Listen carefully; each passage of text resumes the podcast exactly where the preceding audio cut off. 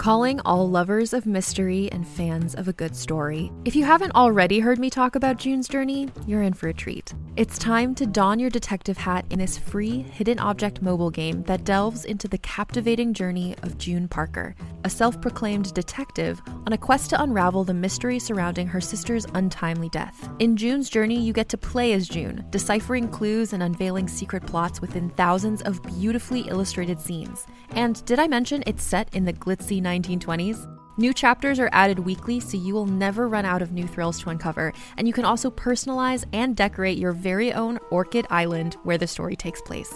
How sharp are your detective skills? Find out when you download June's Journey on your Android or iOS device, or play online via Facebook Games. Your detective journey awaits.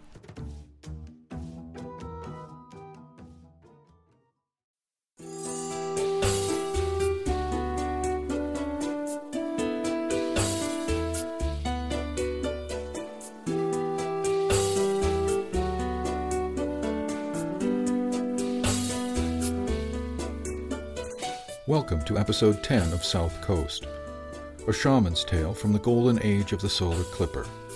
Written and read by Nathan Lowell.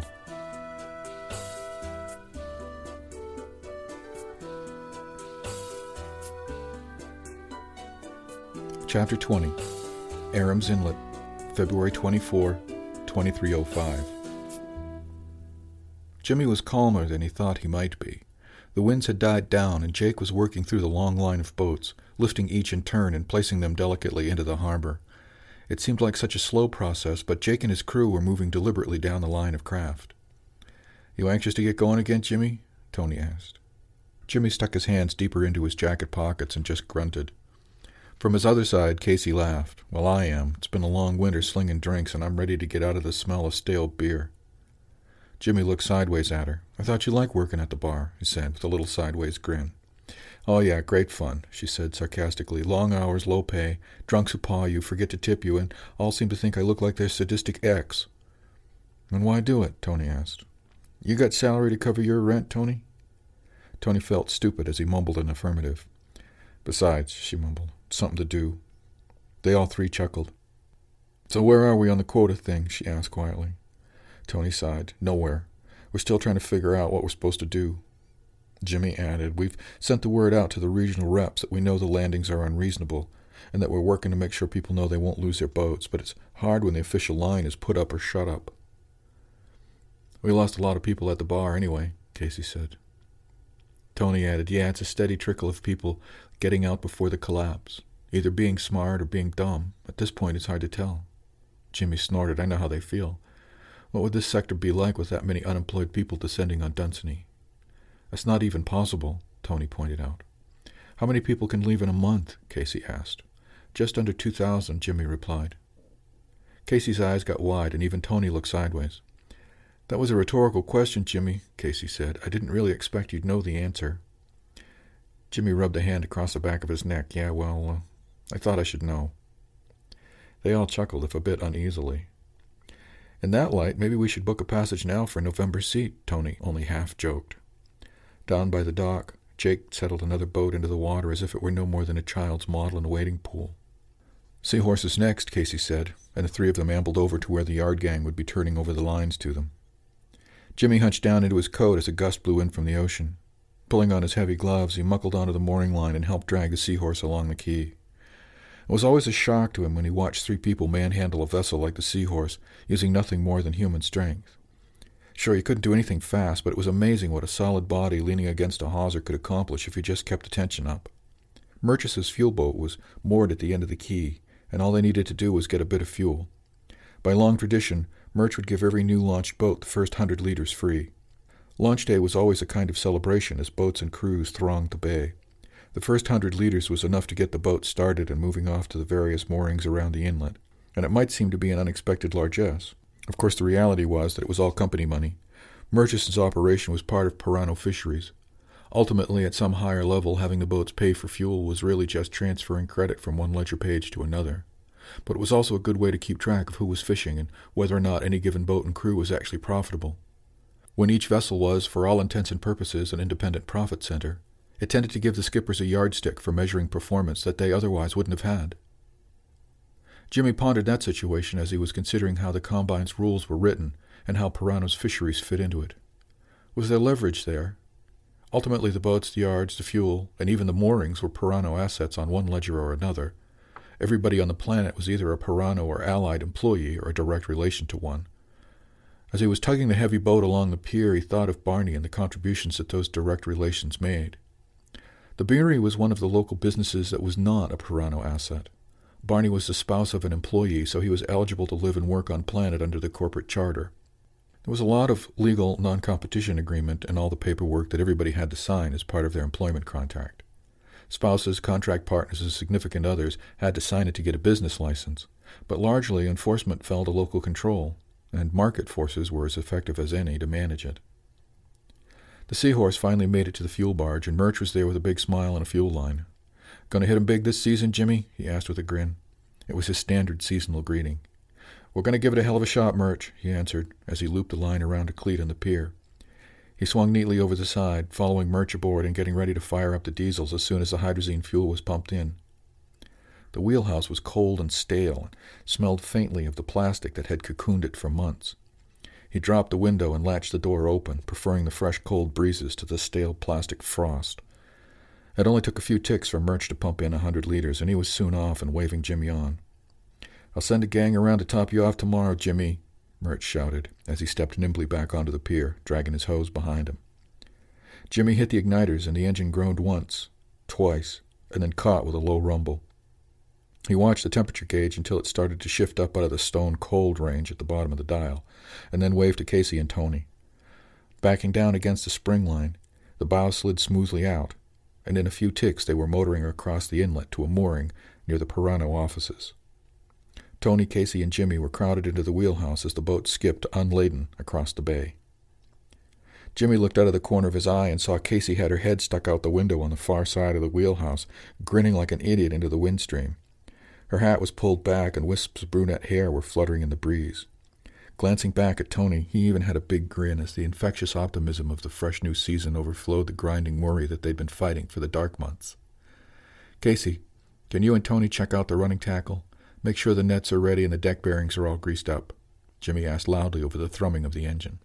She nodded. No problem, Skip. There was surprisingly little to do to prepare the boat for the new season. The fact that it had been a new boat and barely had a chance to get a good shakedown in the fall before it was time to wrap it for the winter contributed. But Jake and his crew knew their stuff when it came to winterizing a fleet.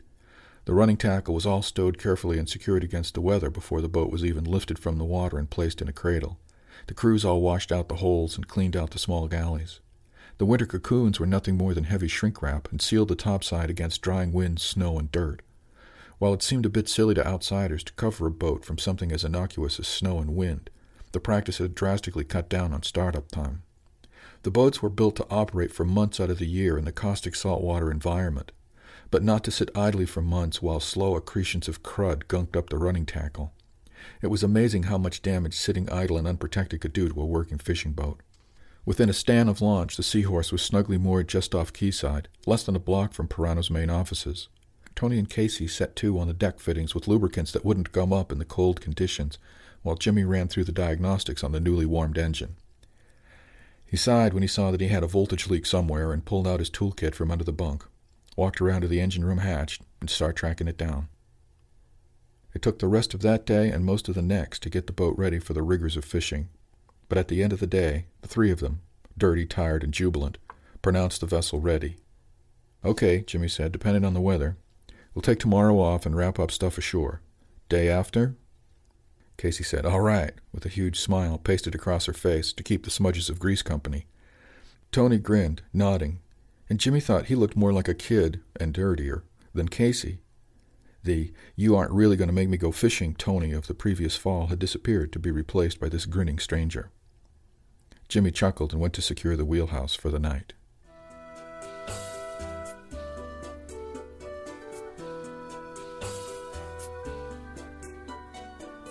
Chapter 21 Calem's Cove, February 28, 2304. Alan Thomas sat across the table from Richard and frowned into his coffee. But it's traditional, Richard. You're the village shaman. You have to bless the fleet.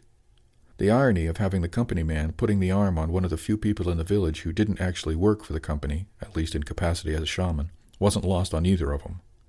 I know, Alan, but doesn't it seem odd? I'm part of the fleet now, Richard objected. Not at all. You'd say a prayer at dinner in your own house, wouldn't you? Alan asked.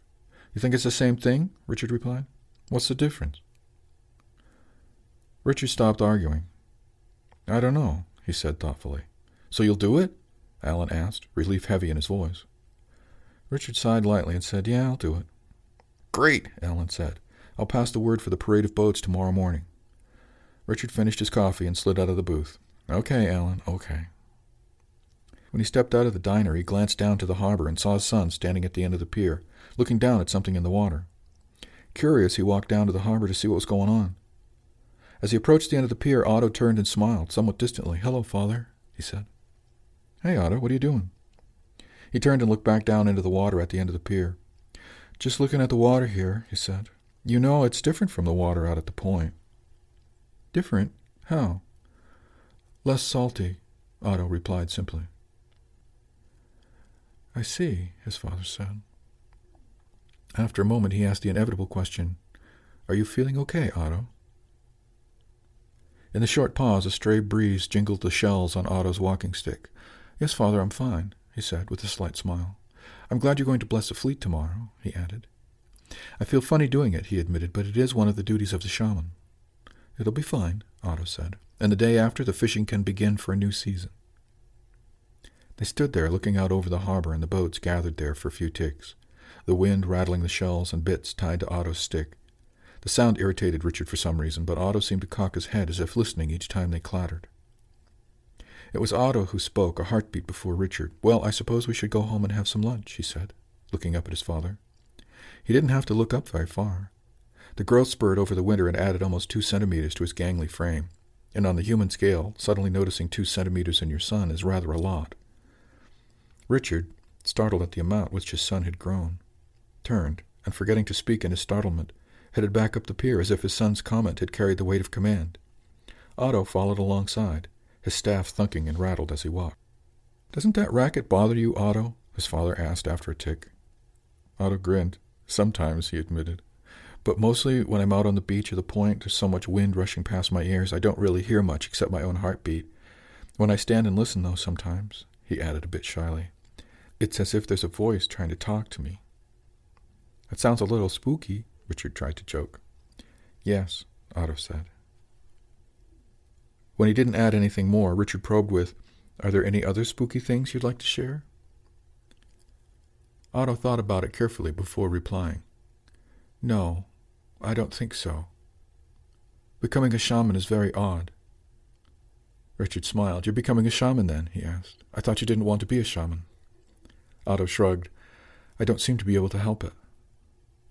Well, you don't have to be the shaman if you don't want to, his father pointed out. Really? Otto asked and looked up at his father seriously. Can I decide not to breathe? His father looked back and just as seriously replied, Yes. That surprised even Otto until his father ruffled his hair with a grin and a twinkle in his eye and added, but only for very short periods of time. Otto smiled faintly at the joke, and they rounded the last bend to the cottage. For the last few meters they both thought about what it meant to be shaman. Neither one spoke of it. Lunch wasn't ready when they entered the kitchen. Rachel was still chopping carrots for a lamb stew they'd be having for dinner, but there was fresh bread and cheese along with some dried winter fruit. Otto smiled at his mother and poured tea for all of them. By the time the tea was ready, they were all able to sit together while Richard talked about the blessing of the fleet.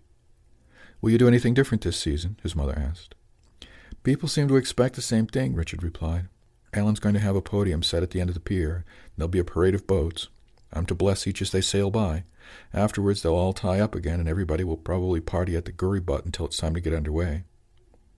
His mother laughed. Well, wear your long unders. Last year you almost caught your death standing out there in the wind. And don't get any ideas. We'll be coming home after the ceremony, she added firmly. And you know the Murrays will be closing early tomorrow, too. Otto smiled at the banter as the picture of flocking birds flew through his mind. He ate his bread and cheese quietly, thinking about the ritual blessing of the boats. It had been a special day in the household for his whole life. He had been shocked to learn that his father thought it might be inappropriate to do it since he was now crew. It wasn't like the boats had crews for parade. Usually it was just the skipper and one other person driving the boat around. Some families made it a kind of picnic with the whole crew and their families all dressed in their finest, and the boats wrapped in colorful bunting and ribbons. There were none that didn't partake in the parade. As one grizzled old fisherman that Otto once met had said, Sonny boy, I doesn't know if there's anything to this shaman business, but I doesn't see the harm. And I doesn't care to take the chance that I might be wrong. He winked and laughed as if he'd made some big joke before going back to the party that, despite what his mother had said, would follow the blessing of the fleet, and which, more than any other ritual, would mark the real beginning of the new fishing season. Will you be taking Otto with you to bless the fleet? his mother asked, bringing Otto's attention back to the table. Richard appeared to think about it, but Otto knew the answer and only waited to hear how his father would say it. I don't think we need to freeze him out on the pier. Maybe next year, he said with a smile. Rachel shot a look at Otto. Did you want to bless the fleet with your father, hon? she asked, just a tinge of concern mixed with fear in her voice. It was as if she were afraid of what he might answer. Oh, father is a village shaman, Otto said with a smile. He's the one who has to do it. Neither of them seemed to realize that he didn't answer the question, but it solved the immediate problem, and Otto followed up with, Any more news on the net? to further distract them. Well, Jimmy Pirano has put out the word quietly that people aren't going to lose their boats. They all know the landings are ridiculous, and they're trying to get it cleared up in Dunsany, his mother said. Apparently, they've got a similar problem with the Allied farmers' quotas. They're impossible, but the Combine has threatened to fire and deport anybody who doesn't meet them. Richard asked, And nobody knows why? Rachel shook her head and shrugged. Nobody who's saying. The best guess is that it's some kind of stock manipulation scheme. Nobody on St. Cloud is falling for it other than those who are packing up and leaving. Richard grimaced. Holly and Harve Bennett left over the weekend. You'll have to find somebody else to cut your hair. Rachel just nodded. Yeah, I saw the transit order. Holly filed a replacement request with the Combine. They should be able to get a new barber and hairdresser before too long. In the meantime, I guess we get a little shaggy or we cut it ourselves.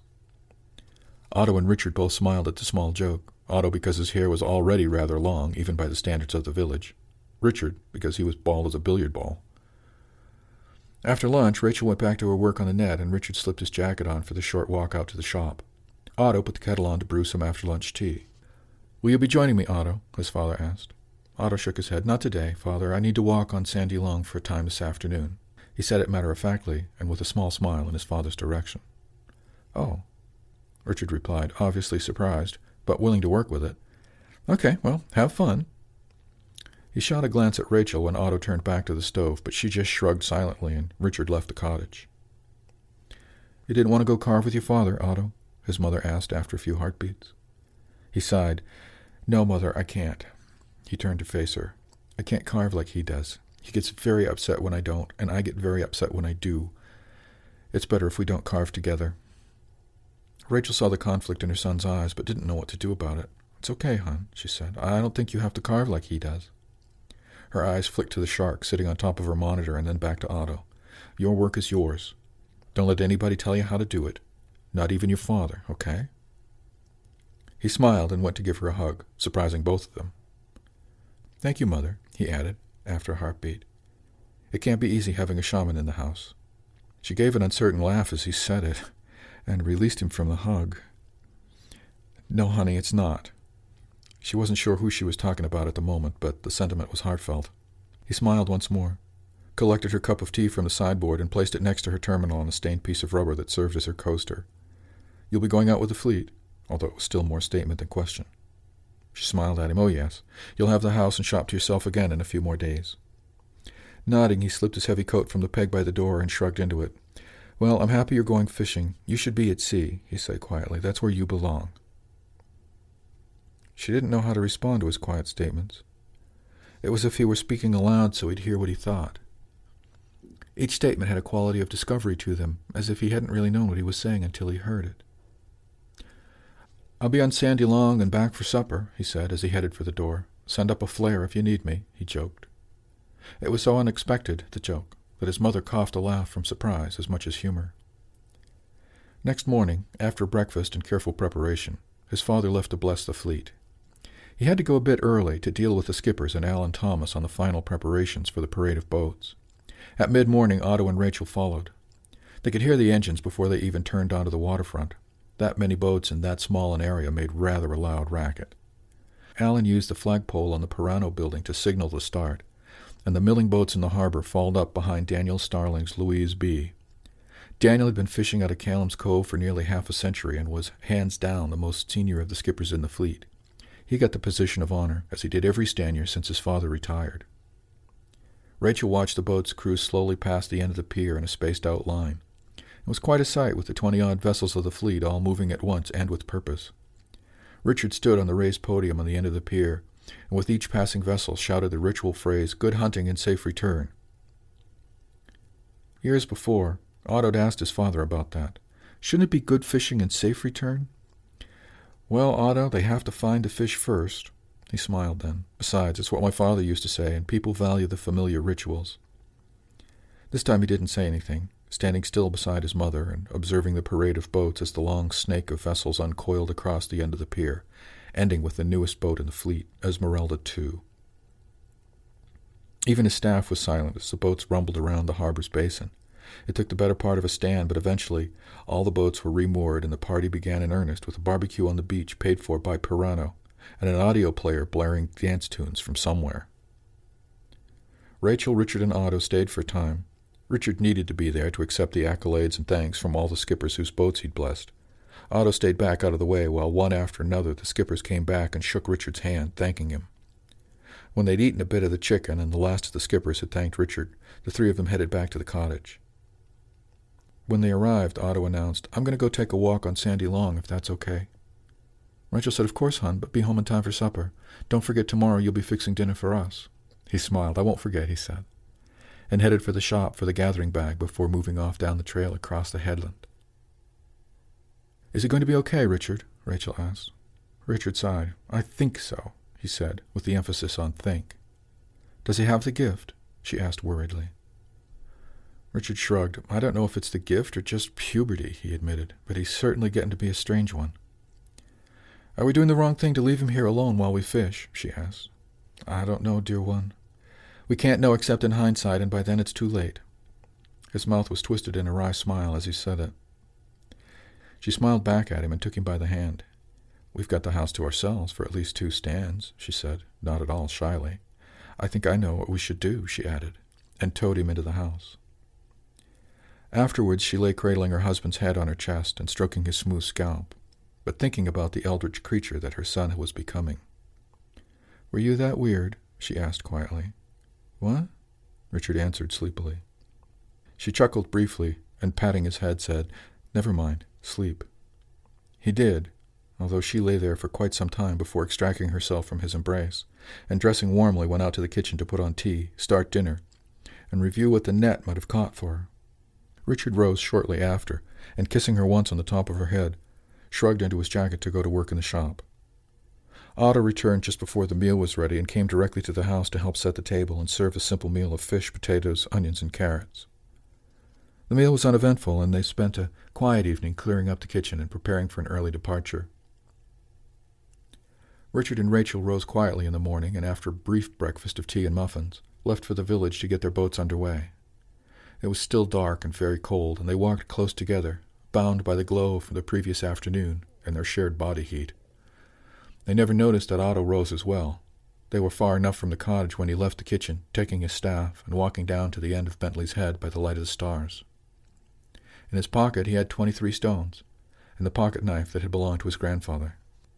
The sea slapped the edges of the stones as he stepped out onto the end of the point.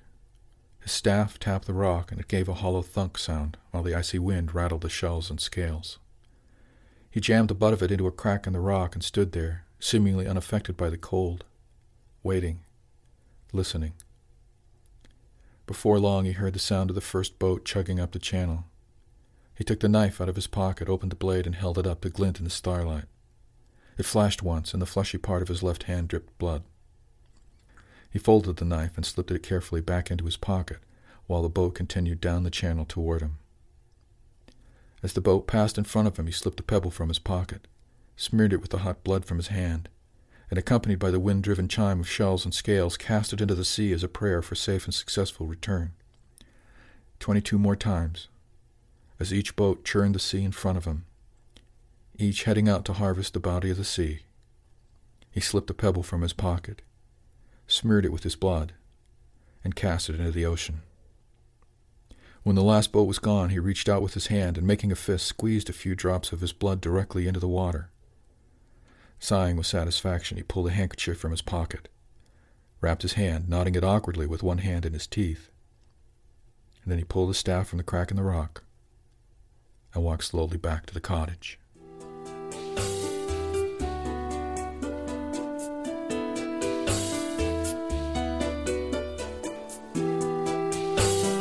Thanks for listening to South Coast, a shaman's tale from the golden age of the solar clipper. The music is from Wish by Rafael Garcia Perdigon. Available in the Internet Archive at www.archive.org. This has been a presentation from Durandus, offered under a Creative Commons Attribution, Non-Commercial, No Derivatives 2.5 license. For a website and more information on the Golden Age, visit www.durandus.org slash golden.